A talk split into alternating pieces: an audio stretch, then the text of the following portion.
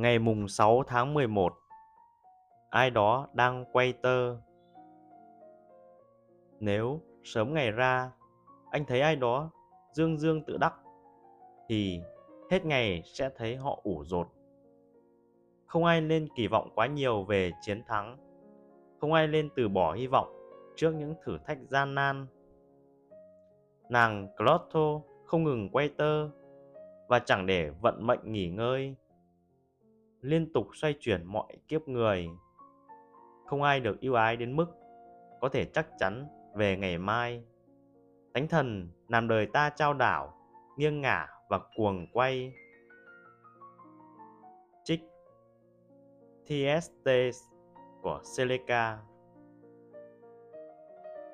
Tiểu thuyết gia Cormac McCarthy đang ở trong phòng trọ thì nghe thấy tiếng gõ cửa đó là một người đưa tin báo cho McCarthy rằng ông được trao một khoản trợ cấp MacArthur và 250.000 đô la.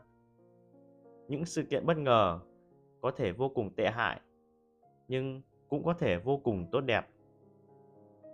Ai có thể mơ về một khúc ngoặt bất ngờ như vậy chứ? Còn ai khác ngoài Clotho, một trong ba nữ thần số phận của Hy Lạp? Người có nhiệm vụ quay sợi tơ quyết định cuộc sống của con người. Đối với người xưa, nàng là người quyết định các sự việc xảy ra trong cuộc đời chúng ta. Một số sự việc rất tốt lành, nhưng một số việc lại tồi tệ. Như nhà viết kịch Aeschylus đã chỉ ra, khi các vị thần gửi đến ta bất hạnh, ta không thể thoát khỏi nó.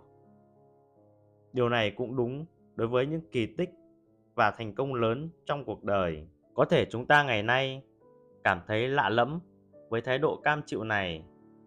Nhưng người xưa hiểu ai là người thực sự nắm quyền kiểm soát. Không ai giàu ba họ, không ai khó ba đời.